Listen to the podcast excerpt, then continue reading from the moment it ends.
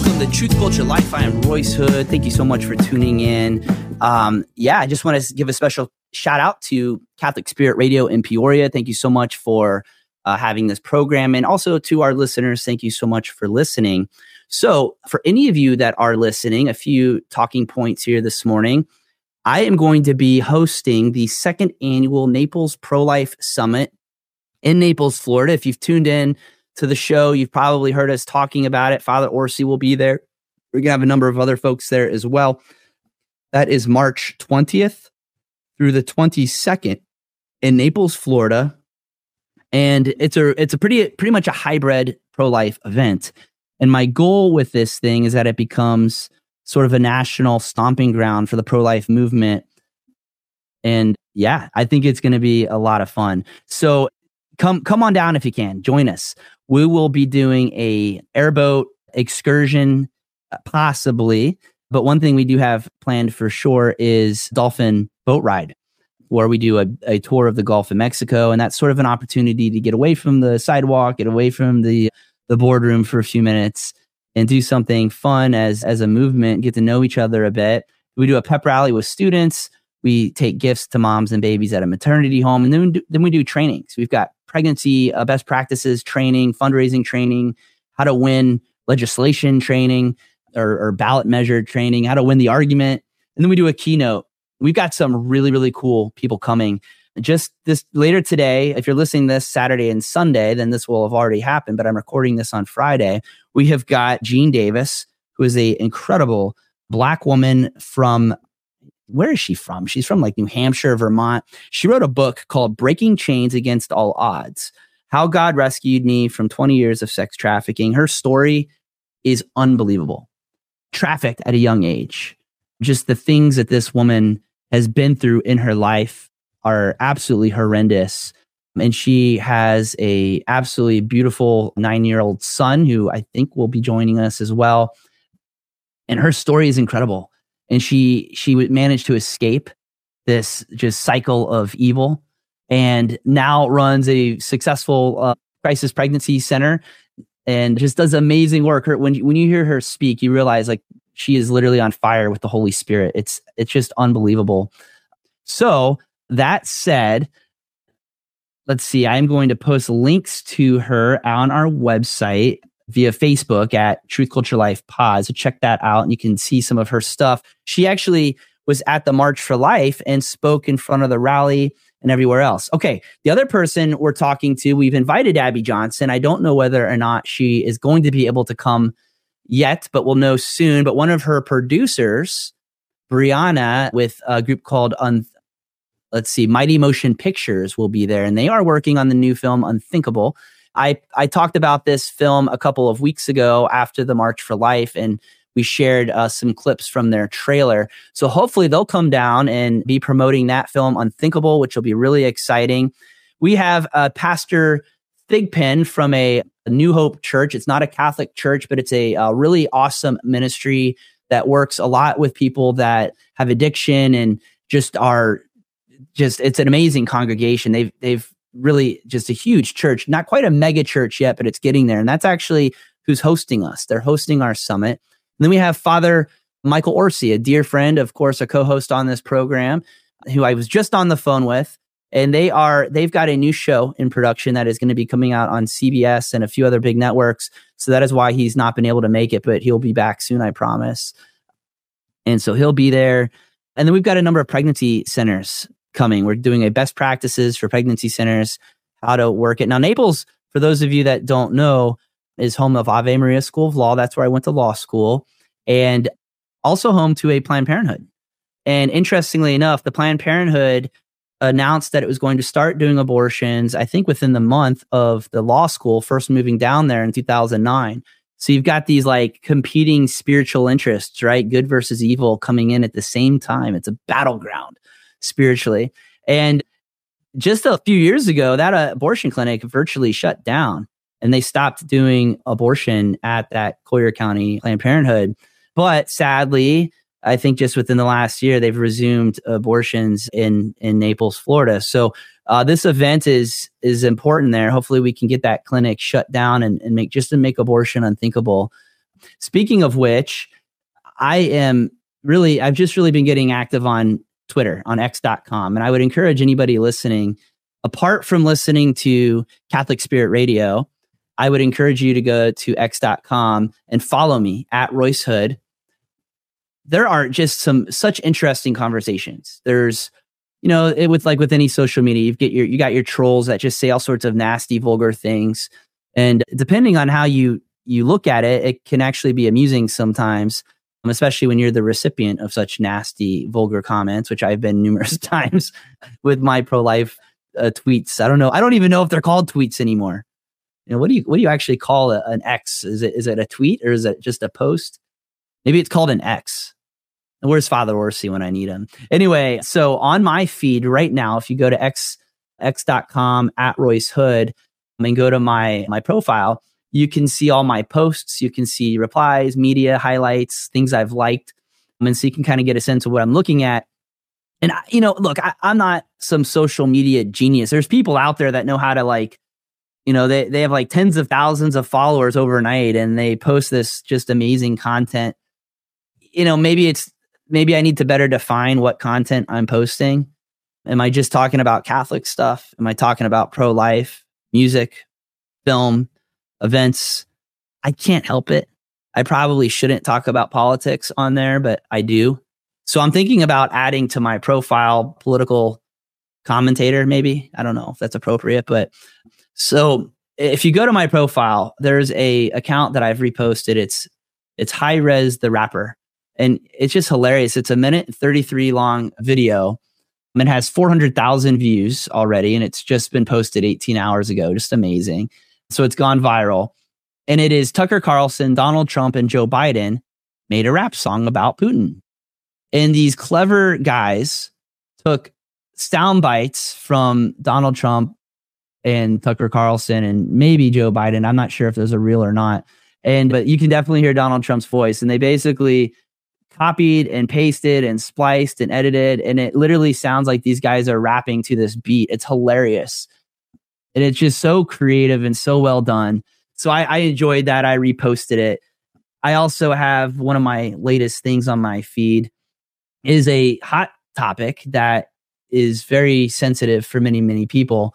But I I have a Radiance Foundation is a group that is headed by Ryan Bomberger. And for anybody listening, Ryan is just amazing. He was conceived in rape. His he is a from a multiracial uh, background with his different ethnicities of his parents and really just has a way of speaking to the black community in ways that others don't. And he he has a way of reaching out really across the pendulum of of the world. I mean he, he connects with so many people just a brilliant guy. And he talks a lot about you know being conceived in rape. And that's a hot hot issue. There's another person rebecca kiesling that I'm friends with that same thing has a ministry called Save the One. And she was conceived in rape as well. And so uh, one of my latest feeds is a post about this. And this woman came out and said, you know, effectively, there's a law in Missouri that would have an exception. You know, how dare anybody not want an exception? You know, get get these people out of office. And so I under, I understand, you know, it's a sensitive topic for many people, but I posted, "Hey, a baby is a baby, not a criminal," and that was just my my topic. In other words, and this is what I've learned from Ryan and from Rebecca. The baby didn't do anything wrong. So why why punish the baby? But I I get it. How do you reconcile that? You know, the examples people use. Oh, what about the 10-year-old girl? What uh, what about the 11-year-old girl? Should she be forced to carry a, a baby? Well, first of all, you know, it's a terrible thing to even think about. And it's just a tragic situation all around. And how do we reconcile that? How, how do we address that? And that's one of those things that it's, you know, I don't necessarily have the right argument for it. But if you look to Ryan Bomberger and Rebecca Kiesling, they do. And they have ways of articulating the arguments against abortion in those circumstances in ways that really make sense. And they do it from a perspective of two people who were conceived in rape. You know, and then you go to somebody like a Melissa Ohden, who anybody watching this knows about, you know, and she talks about uh, you know, leaving the, you know, people, people that have left the, the abortion industry. And she talks about things like surviving abortion attempts as a baby that survived an abortion. I mean, wow. You know, those are just phenomenal phenomenal circumstances. So, anyway, if you go to my feed, you'll see a repost from the Radiance Foundation. And then you can click on that and you can see the whole commentary. Now, some, I will warn you, it's not PG. There are people that really, really post just nasty stuff. But you can also see a lot of very interesting dialogue about those issues. So check it out as well. Now, under my media tab, there, I've got some media posts and I'm going to be updating the clip from the Abby Johnson's uh, talk at the Law of Life Summit in DC that has the Unthinkable trailer. So that should be on there by the time this program airs. And there's clips to Incorruptible, our trailer, and just all sorts of other things as well. Another hot topic that I'm getting a lot on and that we see a lot about is, you know, the vote, voter IDs and election integrity. Now, many people on the left and many people in the media and the mainstream will tell you that the elections are perfectly safe. There's nothing wrong with them. They're they're totally fine. Any suggestion to the contrary is simply conspiracy theories and incorrect. Well, it's interesting. There's a website, a secular website called ballotpedia.org. And they have posted a wonderful map. And it's not political at all, which is what's great about it. They're they're non-political but basically voter identification requirements by state. And they have the map highlighted with different colors and gray, no ID required, yellow, non photo ID required, and blue, photo ID required. Now, Florida has a photo ID required. That makes sense. Florida has also had what's been known, what people arguably they get mis- they, they mistake mail-in ballots for absentee ballots. They're technically two different things. And this is an argument that is incorrect that I see all the time, both by very uh, highly educated political commentators on national news, as well as just by people commenting on, on Twitter or Facebook. Absentee ballots have been around for a long time in Florida. They get counted in a day. They are for active military, they're for snowbirds that live out of state, or they're for even in some cases the elder, elderly who are unable to go vote in person. They are watermarked, they are verified, they have ID numbers, there are identification requirements for requesting an absentee ballot. They are vetted, they are safe, they are secure. Back, some of you may remember the, the Gore Bush debacle came down to absentee ballot issues in Palm Beach County. And they, they have, I mean, there's been no issues since that time. So mail in ballots, on the other hand, and particularly the COVID 19 era mail in ballots that were used in a number of swing states, ironically, are very different. In some cases, they have no ID requirements. And, and these states that are posted on Ballotpedia, you can see the map on my X feed at Royce Hood. The states that require no photo ID, you can simply just put your name on, I don't know, a slip of paper, I guess. I don't know, a Knights of Columbus card, maybe if you're Catholic, or no ID required. Illinois, for those of us listening in Illinois, there's no ID requirements whatsoever, particularly on the federal ballots to vote. And these mail in ballots, so the way it works is they print these things by the tens of thousands. In some cases, they mail them out unsolicited to addresses across the counties. In some cases, we've we've got examples of mail-in ballots being sent in bulk to places that are presumably apartment complexes, but it turns out it's like an old abandoned gas station. You know, so it's not inconceivable that there might be 30 residents in a, in a building somewhere, right? But it's an old gas station. Why are 30 ballots going there? And then there's no ID, right? So people, anybody can fill these things out and mail them in and they're going to count them. And you tell me the elections are safe and secure. Just last night, within four hours of posting the video, Tucker Carlson interviewed Vladimir Putin and it received over 50 million views in just over four hours. Put that into context. Fox News, the most popular news network in the country, generates about 1.4 million viewers during prime time. I think CNN is at 800,000. 40 or to 40 to 50 million within a four to five hour stretch is unbelievable. So X is becoming truly the public the public square for information in many, many ways. So I'd encourage you to check that out when you get a chance. Uh, we are going to go to a commercial break. And when we get back, we'll be, we'll bring on our guest, uh, Susan uh, salmon, salmons. I think I, am saying that right. I'll make sure we get it right on the other side of the spot. But we're excited about that. Thank you for listening to Truth Culture Life at Catholic Spirit Radio, and we'll be right back. If you have some extra time, put those to use for the Lord. With Catholic Spirit Radio's growing radio network, we have three new behind the scenes volunteer positions. If you're interested, call the station 309 807 2427. Volunteers are specifically needed for each of these roles. First, an energetic and experienced event manager is needed to coordinate our spring and fall on air fundraisers. Give us a call if that's you. Second, Catholic Spirit Radio needs one to two hours every two or three weeks from a volunteer or a team of two for lightweight general cleaning at our normal location. Give us a call if you and a friend are interested. And third, we are in need of one to two spirit liaisons from each of these areas Rockford, Harvard, Morris, DeKalb, Sycamore, Lincoln, Pontiac, and Clinton. These individuals will assist with informational tables at your local events. Give us a call if you can help out. Become part of our radio mission in 2024 volunteer at Catholic Spirit Radio. 309 807 2427.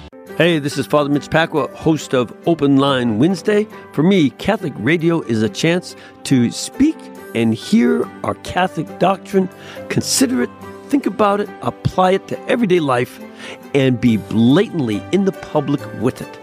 And I am so thankful to you for being an important part of the Lord's plan by participating and listening.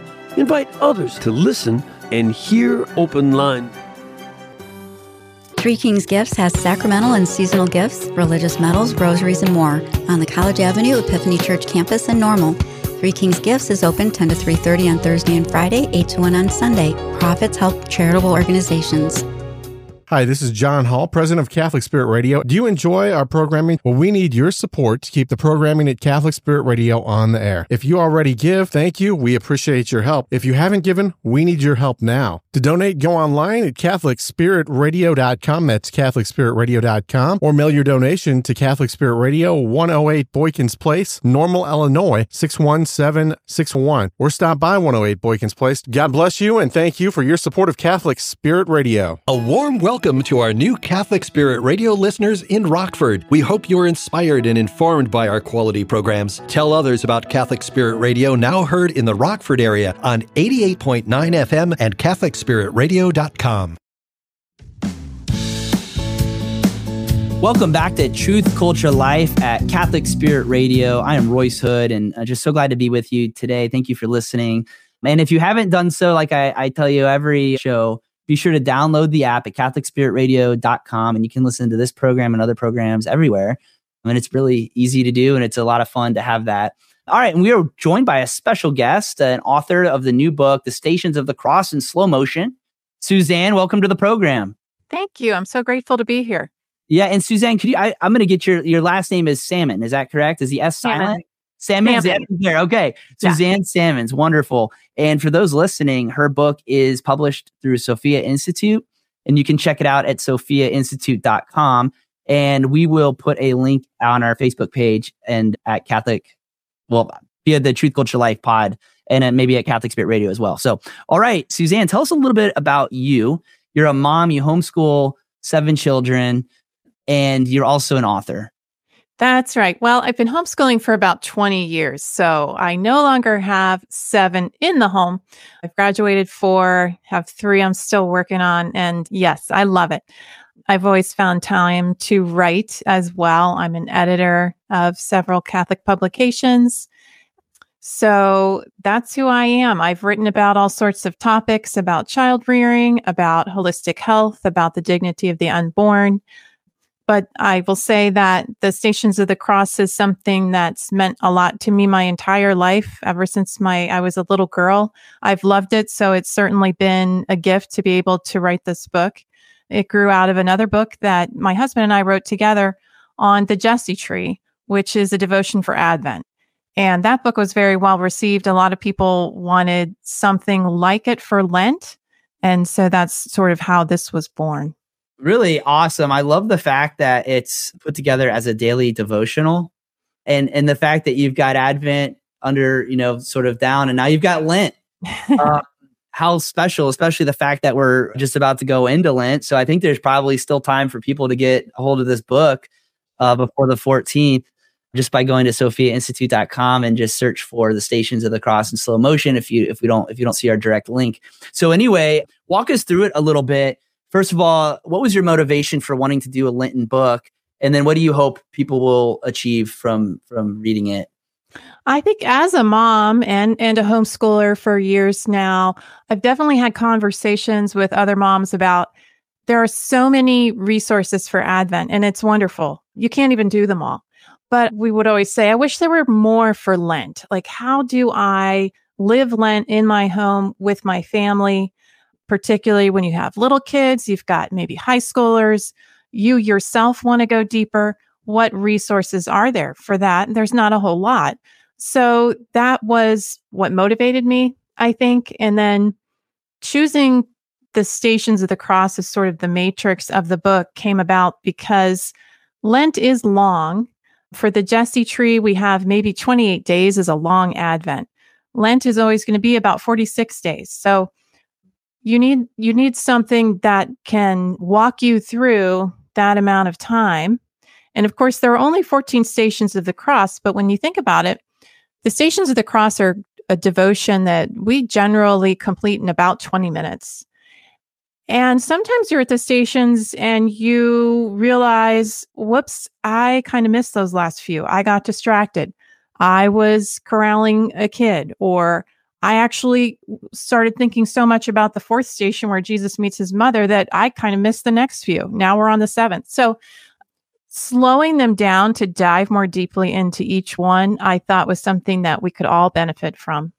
I love that I am the king of getting distracted and how many times, like when we, you know, do our rosary, we, we do a family rosary at night. And there's so many times where like I find my thoughts wandering, you know, thinking about work, thinking about commitments, thinking about something stupid.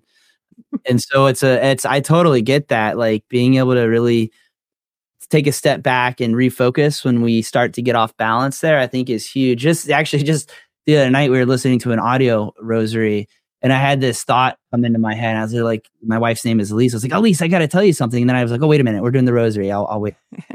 right? Like, I totally get that.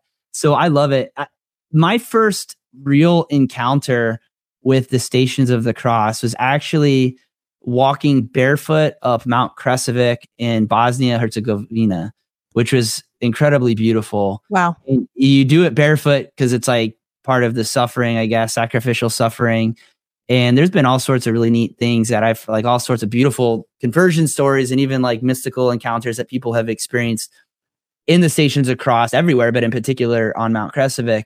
Have you ever like what is there a turning point in your life or in your faith where you've felt like, wow, I, I have to share this with people? You know, for me, it's been more of an organic development over my life.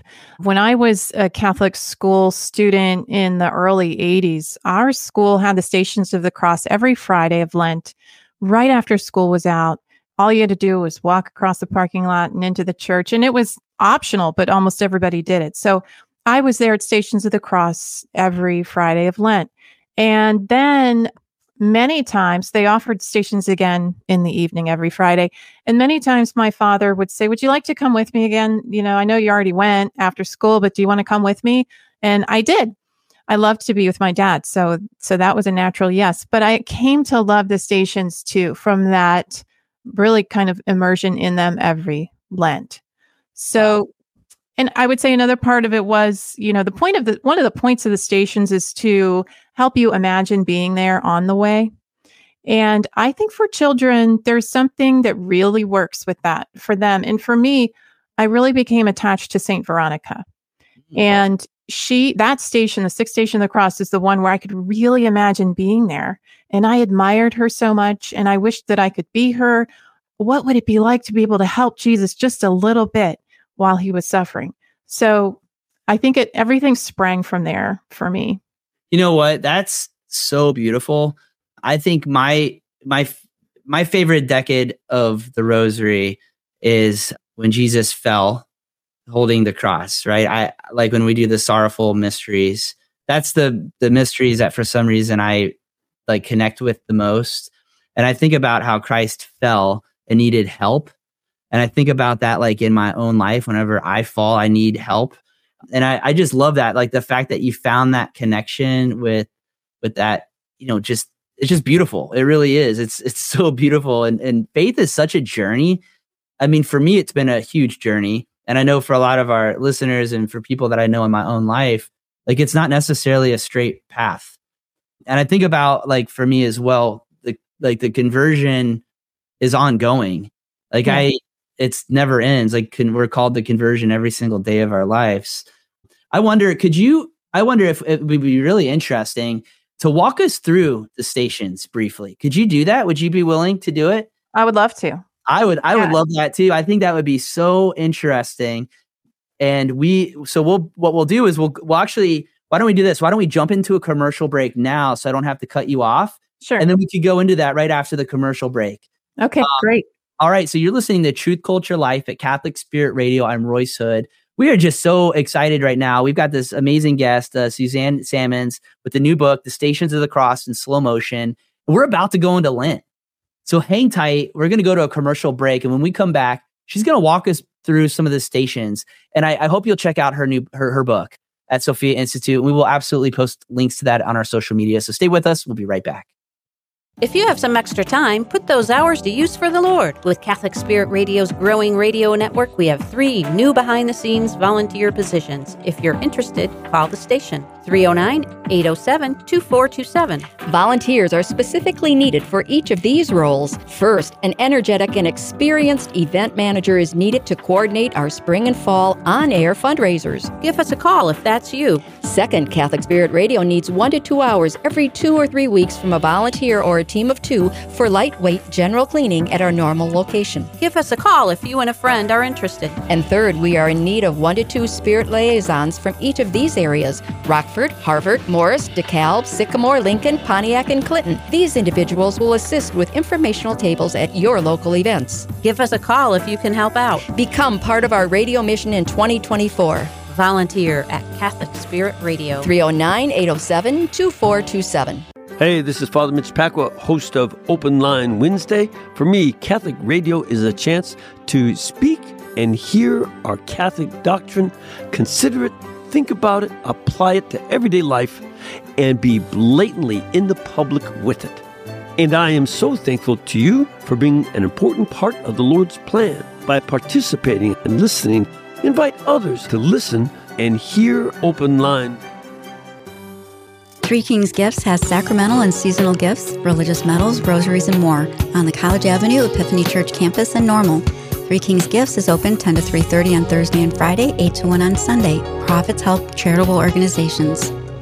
Hi, this is John Hall, president of Catholic Spirit Radio. Do you enjoy our programming? Well, we need your support to keep the programming at Catholic Spirit Radio on the air. If you already give, thank you. We appreciate your help. If you haven't given, we need your help now. To donate, go online at CatholicSpiritRadio.com. That's CatholicSpiritRadio.com. Or mail your donation to Catholic Spirit Radio, 108 Boykins Place, Normal, Illinois, 61761. Or stop by 108 Boykins Place. God bless you and thank you for your support of Catholic Spirit Radio. A warm welcome to our new Catholic Spirit Radio listeners in Rockford. We hope you are inspired and informed by our quality programs. Tell others about Catholic Spirit Radio, now heard in the Rockford area on 88.9 FM and Catholic CatholicSpiritRadio.com.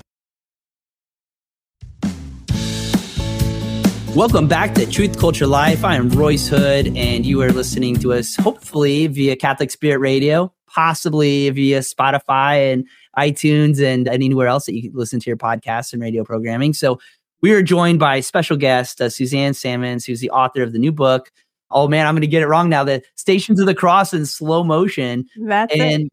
And I put her on the spot. I asked her if she would go through the stations with us and maybe just tell us a little bit about them, walk us through them. So I'm going to turn it over to you, Suzanne. Okay, I love this question. I think this is fantastic because it might help it might help you uh, you and your your listeners understand how the the book is set up and how you might walk through Lent one station at a time. So we're in this book i focus on one station for three or four days and it really gives the opportunity to to dive into each one and the way I do that is sort of drawing out a theme from each station. So I'm just going to talk about those themes right now. So the first station of the cross, Jesus is condemned to death. And And what we focus on there is rejection. So, of course, we know Christ was rejected by his people. He was rejected by the religious leaders. He was rejected by the civil authorities. And he was even rejected by one of his own apostles. So, I think there's a lot of material there to dive into that first station. Jesus is condemned to death. And each day for these three or four days when we focus on one station, I lift scripture from either the Gospels or from the epistles or the Old Testament that talks about rejection and how do we as Christians deal with rejection. The second station, Jesus carries his cross. And this is where I think we naturally think about suffering, how suffering comes into our lives. How does the cross enter our lives and how do we respond? Then the third station of the cross, Jesus falls the first time. So you were just bringing up the falls. And on this first fall, we talk about temptation because you, normally with the falls, we think about sin because we fall into sin. We might think about original sin. But before sin comes temptation. So I think it's worthwhile to delve into that subject and think about that a little bit. And then the fourth fifth, and sixth stations are our Lord meets his mother. Simon of Cyrene helps Jesus carry the cross. And then Veronica wipes the face of our Lord. And the reason I mention these together is because St. John Henry Newman saw them as hanging together in a very special way. So I just wanted to share that all of the prayers and descriptions of the stations in this book come from the saints. They come from St. John Henry Newman or St. Alphonsus Liguori, St. Jose Maria, or St. Francis of Assisi. So that's that's a great basis. But I, I love this by the way. Like yeah. the way the way that you and not to cut you off and don't let that's me interrupt you, but the way you have the way you've laid this out and walked the reader, and in this case our listeners through I think is really going to resonate with a lot of people. So keep going. I I'm just totally excited about this book. So these three stations, the fourth, fifth, and sixth, hang together according to St. John Henry Newman because when when we think about our Lord meeting his mother and that probably silent exchange that went on, why is it silent? Because God asked her once, Will you do this? Will you be the mother of my son? Fiat, she said. Let it be. And that is that fiat is still ringing forth on the way of the cross. She doesn't need to say anything else because she has always said yes. She said yes once and for all time. But what does she probably do when our Lord passes on from that meeting? What would a mother do? A mother would pray and a mother would pray for help for her son. Seeing her son suffer like that, of course, she prayed for help. What does God do? What is the answer to that prayer? He sends a man and he sends a woman. He sends first Saint Simon of Cyrene, who helps our Lord carry his cross. So he helps our Lord as a man. He works, he uses his body to help as a very masculine expression of love. Then God sends Saint Veronica, whose expression of love and compassion is very feminine, very maternal. So you see what Our Lady did. You know, her her intercession resulted in these things, in a man who could help our Lord as a man and a woman who helped our Lord as a woman. Then the seventh station of the cross, Jesus falls the second time. And in this station, we really consider sin and falling into sin, the origin of sin, of course, being the fall, and examine ourselves, of course, and sin in our lives. The eighth station of the cross, Jesus meets the women of Jerusalem and I think this is probably one of the more mysterious stations based on because of what our Lord says here. It can be a little mysterious. But throughout this book, I really relied on the fathers of the church for interpreting the scripture, every scripture passage that I included. So, you know, Christ here says, weep not for me, but for yourselves. That, that makes sense. And at the end of the passage, though, he says, Blessed are the barren and the wombs that never bore and the breasts that never gave suck. They then they will begin to say to the mountains, fall on us and to the hills, cover us. For if they do this, he's referring to this way that he's walking and his crucifixion that is coming up in a few moments. If they do this when the wood is green, what will happen when it is dry? That's it seems a little mysterious, but the fathers of the church explain it all. And so that's what that's what I rely on in the book to help us like dig into each station. We can look to the fathers for every scripture passage. Then we have the ninth station of the cross, Jesus falls the third time. This, I think, is an opportunity to think about repentance because when we fall repeatedly, of course, what is needed is true repentance. And to dig into this, we can look at Cain and Abel. We can look at Judas. We can look at St. Peter. So I pull those scripture passages and just really try to examine this idea of repentance. The 10th station of the cross, Jesus is stripped of his garments. Here, traditionally, one of the things that we meditate on is poverty. You know, when you think about it, here's our Lord. He's stripped even of his clothes. The only possession he has left is the cross. That is all he is left with. So, really, that can enlighten what spiritual poverty is. What is the poverty we're called to when our Lord asks us to be poor? The 11th station of the cross, Jesus is nailed to the cross. Naturally, we're going to think more and more about the cross, the cross in our lives, and how do we how do we unite ourselves to our Lord's cross? The 12th station of the cross, Jesus dies on the cross it is finished. Here we really examine the scriptures that detail those final moments of our Lord's life. And then on the 13th station of the cross, the body of Jesus is taken down from the cross.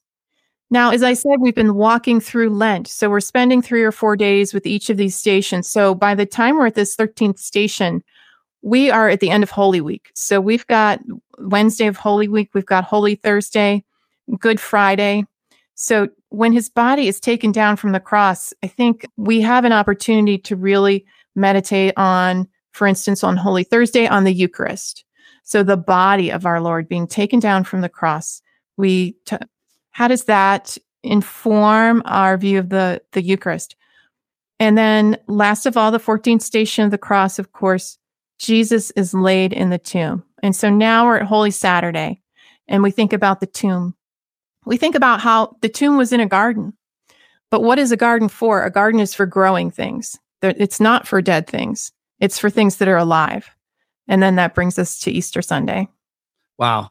You know, it's it's amazing to me. One thing that's just so remarkable about the richness of our faith is the fact that you've got you know, every part of the Bible, particularly with Christ, there's symbolism. Like it's not just a coincidence or an accident that these things happened or occurred or that he told us these things. Every single thing has like it's like hard to wrap your head around. So much meaning. Yeah. And the, the church fathers were just experts at uncovering all that, much more than we're used to doing. Just amazing. Yeah. I think about that. I, I talk to my children about this. So my oldest is 10 and she's just all my kids are really on fire for the faith, uh, which is beautiful. I mean, they're young, so hopefully we can maintain that and continue to shelter them from the craziness of the world. And then my oldest son is just turned nine, and in particular, it's interesting. He he asks a ton of questions. Uh, first of all, he always makes a sign of the cross and, and says a prayer before he eats, even a snack he gets really angry at his brothers when they are making funny noises or, or sounds if we're praying and they're maybe disrespectful like and they're all younger like some of them are like two years old three years old. So you know yeah. they, they can't help it they might make a little funny sound and he's like hey be respectful. He loved going to adoration so who knows?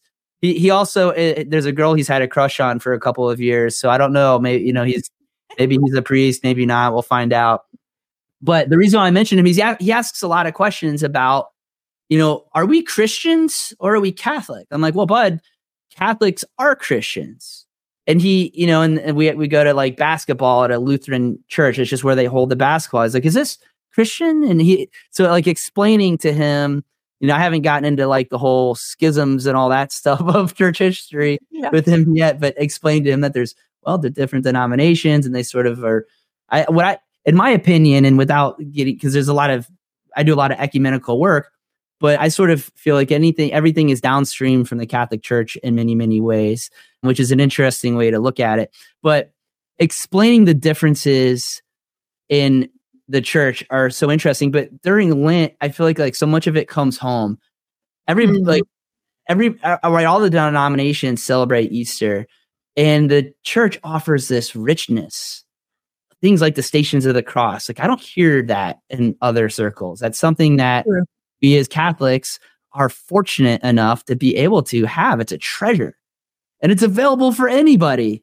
And we at our parish, we actually have stations outside and um, we just built this amazing new beautiful parish that's absolutely gorgeous. And we have been getting people that aren't Catholic that are stopping by from the community just because they want to see mm. this hmm. new place. And then we actually had a Protestant minister come in recently, and his mouth was to the floor. It's like I had no idea people could build such beautiful things anymore. And he was asking, "Wow!" And and we actually have another guy who is a former Protestant minister for 20 years uh, was born and raised Catholic, left the church, became a Protestant minister, very anti Catholic for a number of years. Uh, during the construction of the church, came back to the faith. And when the church, when we our parish reopened, he's been coming every week. He's, wow. I mean, just amazing. God. Yeah. Right? The reversion. Yes. I really, think, really shows that the beauty, how the beauty draws people. We, we, I think, I feel like we tend to think words draw people, but it's truly the truth and beauty that draws people yeah, I'm glad you said that because that's I think you I can tell you're an author because you're better at stating things than I am. that is what I was I think trying to get to the with the richness. And that's what. I think we've done. And I haven't had the blessing yet of reading the book, but I was able to look at a PDF preview and I, mean, I think that's what you've done with the stations of the cross. You're drawing out the beauty of these, in many ways, these mysteries that we can reflect on and meditate on in our own lives. And so I, I love it.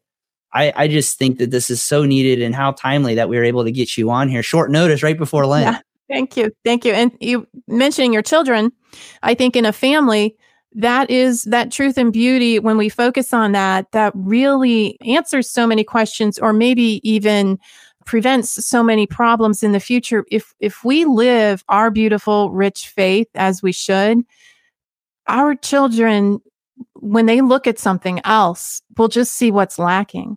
So if, if we are presenting the the glorious nature of our faith and the history of our faith and living it all the time hopefully that gets planted deeply in their hearts it's so beautiful that going to something else is going to be like I'm leaving too much. I can't do it. Well, especially that. you're you're on you're onto something there with the children, and I think about that too. There's times at night where you know I'm feeling tired. I just want to lay on the couch or whatever. The other night, after my son had a religion class at our at our school at the local church, we like I took him to adoration. It was like eight o'clock at night and it, it would have been really easy just to get in the car and to go home. But I wanted to, first of all, spend some time with the Lord, and I knew He would appreciate that. But the other thing in my mind was I wanted Him to see me spending time with the Lord, mm. right? His father. And I think, wow, imagine that. When fathers in a family have respect for the church and a devotion to the church, I feel like so many times we see so many examples of the children maintaining that respect and that joy that it brings me and the comfort that it brings me. Uh, hopefully that they're learning from that.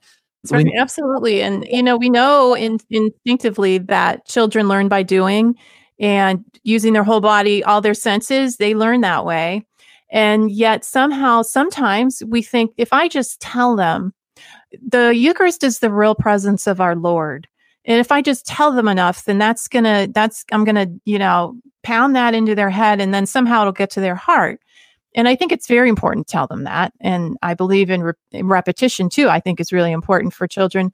But there is nothing like, yes, seeing dad there and seeing what he does and how he uses his body, how he focuses his mind. I see that he's concentrating. I, you know, I see that he's peaceful. Those things I think sink in and the words need that kind of backup. I, I had this crazy idea when you were talking a minute ago. I get a lot of nutty ideas, so forgive me. But here's the idea for you, and you don't have to say yes, but you're an author. I'm not an author. what if you did like a kid's book on Lent, right? Just for kids. And what if we did like a contest to have children actually illustrate it? So, like, for example, I've got some adorable pictures of like Jesus on the cross or Jesus. And it's, you know, some of them are like stick figures, but they're absolutely precious. And the things that children come up with, like, there you go. Like, how Right. cool would that be if we invite children and the the best things get in there? And then I think so that nobody's excluded, we do a collage. Maybe the last two pages is a giant collage of little mini pictures of everything that was submitted, so that every kid that submits gets something listed. And I think that book would be like a New York Times best-selling book. And I would love to be a part of it if you decide to do that. Or you can just take this idea and run. Maybe you're already doing it. But anyway, You know, I you know what I think is so interesting about that is that kids actually love to draw the crucifixion. Yeah. And I think the outside world would say, well, oh my gosh, don't even show them a crucifix. You know, non Catholics would be like, that's just too much, you know, right? But they love to draw it. Isn't that wonderful? Isn't that amazing? It really says something. It does. And kids just the things, you know, it's it's hilarious. Like sometimes they're just little like squiggles, and my son will come to me, he's five, and dad, there's Jesus, there's me, there's you, there's Mary, and it's well, it looks like little squiggles, but it's like when you look at it through the eyes, through their eyes, it's so beautiful and so Yeah. innocent and just perfect. Mhm. Anyway, we are out of time, but this has been so much fun having you on the program. Thank you so much. And Thank you. It has been fun. yeah, and I think about that idea, and, and uh, if I see Okay. it in the news, I'll be like, "Yeah, that was there. You go. We'll s- send something in." But wish you lots of luck with your book. All right, thank you so much. That was a, a really cool interview with with Suzanne, and I'm just so glad that she was able to join us. And thank you for listening. So for this last segment, I want to talk a little bit about deliverance prayers. This is, you know, the book called Deliverance Prayers for Use by the Laity by Father Chad Ripperger. Many of you are familiar with it, and it's just phenomenal. I just wanted to take the last few minutes to kind of discuss it briefly. And I've got a request out to get Father uh, onto this program, possibly in the spring after Lent. If we can, we will. I'm sure we'll be able to. I've been in touch with him before about a song that I've got in the work called Cover Me, which is based on one of the deliverance prayers. But in particular, one of the things that I wanted to talk about, and you know, if you look at the table of contents, it's broken down into a number of different categories of prayers that you can say, depending on what the situation is, and all of them are all of them are pretty amazing. One in particular, we've we've encountered recently a number of people and just in my travels and different things and people for no reason shape or form seem to be afflicted by any number of physical mental spiritual ailments. Typically physical is what i'm discussing. Things like just headaches and fevers and aches and pains and you know medical issues that just can't seem to be resolved. Maybe somebody just seems like they've just got really bad luck no matter how hard they try just things keep not working out for them. And so obviously you know from a worldly standpoint those things could be related to anything whatsoever. We don't know. But there's also these prayers for healing prayers for spiritual war- warfare. And there's some in here as well that deal with breaking familial curses, which is really an interesting subject matter. Familiar uh, prayer to remove generational spirits. Whoa, that's on page 25. So I'm going to flip to that real quick. And I thought I'd read it because I think it's it's pretty awesome. Lord Jesus Christ, incarnate Son of the God of God the Father, thou who hast chosen to enter into human history by being carried in the womb of thy blessed Mother Mary. Grant, I beseech thee, that any demons that may have been introduced into my generational line by any one of my ancestors may be blocked from passing to the subsequent generations. I ask thee that if the evil spirit entered the generational line by the sin of one or more of my ancestor that ancestors that thou wouldst pardon the temporal punishment due to their sin and free us from the demon's involvement in our lives. Blessed Virgin, we ask thee to offer the precious blood, pl- I'm sorry, precious body, blood, soul, and divinity of thy Son to God the Father in reparation for the sins of those ancestors who may have introduced any evil spirits into my generational line, as well as any subsequent sins that may have resulted from the evil spirits affecting those of the generational line. If any evil spirit has been introduced into my generational line as a result of a curse or malfeasance done by someone outside my family, I ask thee to give me the grace to forgive them wholeheartedly. And I ask thee, Jesus, to break the curse of malfeasance. I, I always get that word wrong.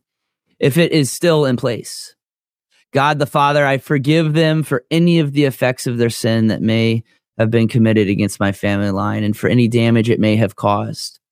Jesus, I ask thee to forgive me of any sins that may be the result of any generational spirits in my family. And I ask thee to block any power the evil spirits may have gained in my generational line as a result of my own sin. Heal any damage in the lives of the members of my family as a result of the generational spirit. I bind and completely and utterly reject with the full force of my will any sin or spiritual defect of mine, as well as any temptation, allurements, or power that any generational spirit may have over me as a result of my sin or the sin of any other person. I do this in the holy names of Jesus and Mary and in the name of Father, the Son, and the Holy Spirit. Amen. Now, there's a notation after that, just incredible prayer.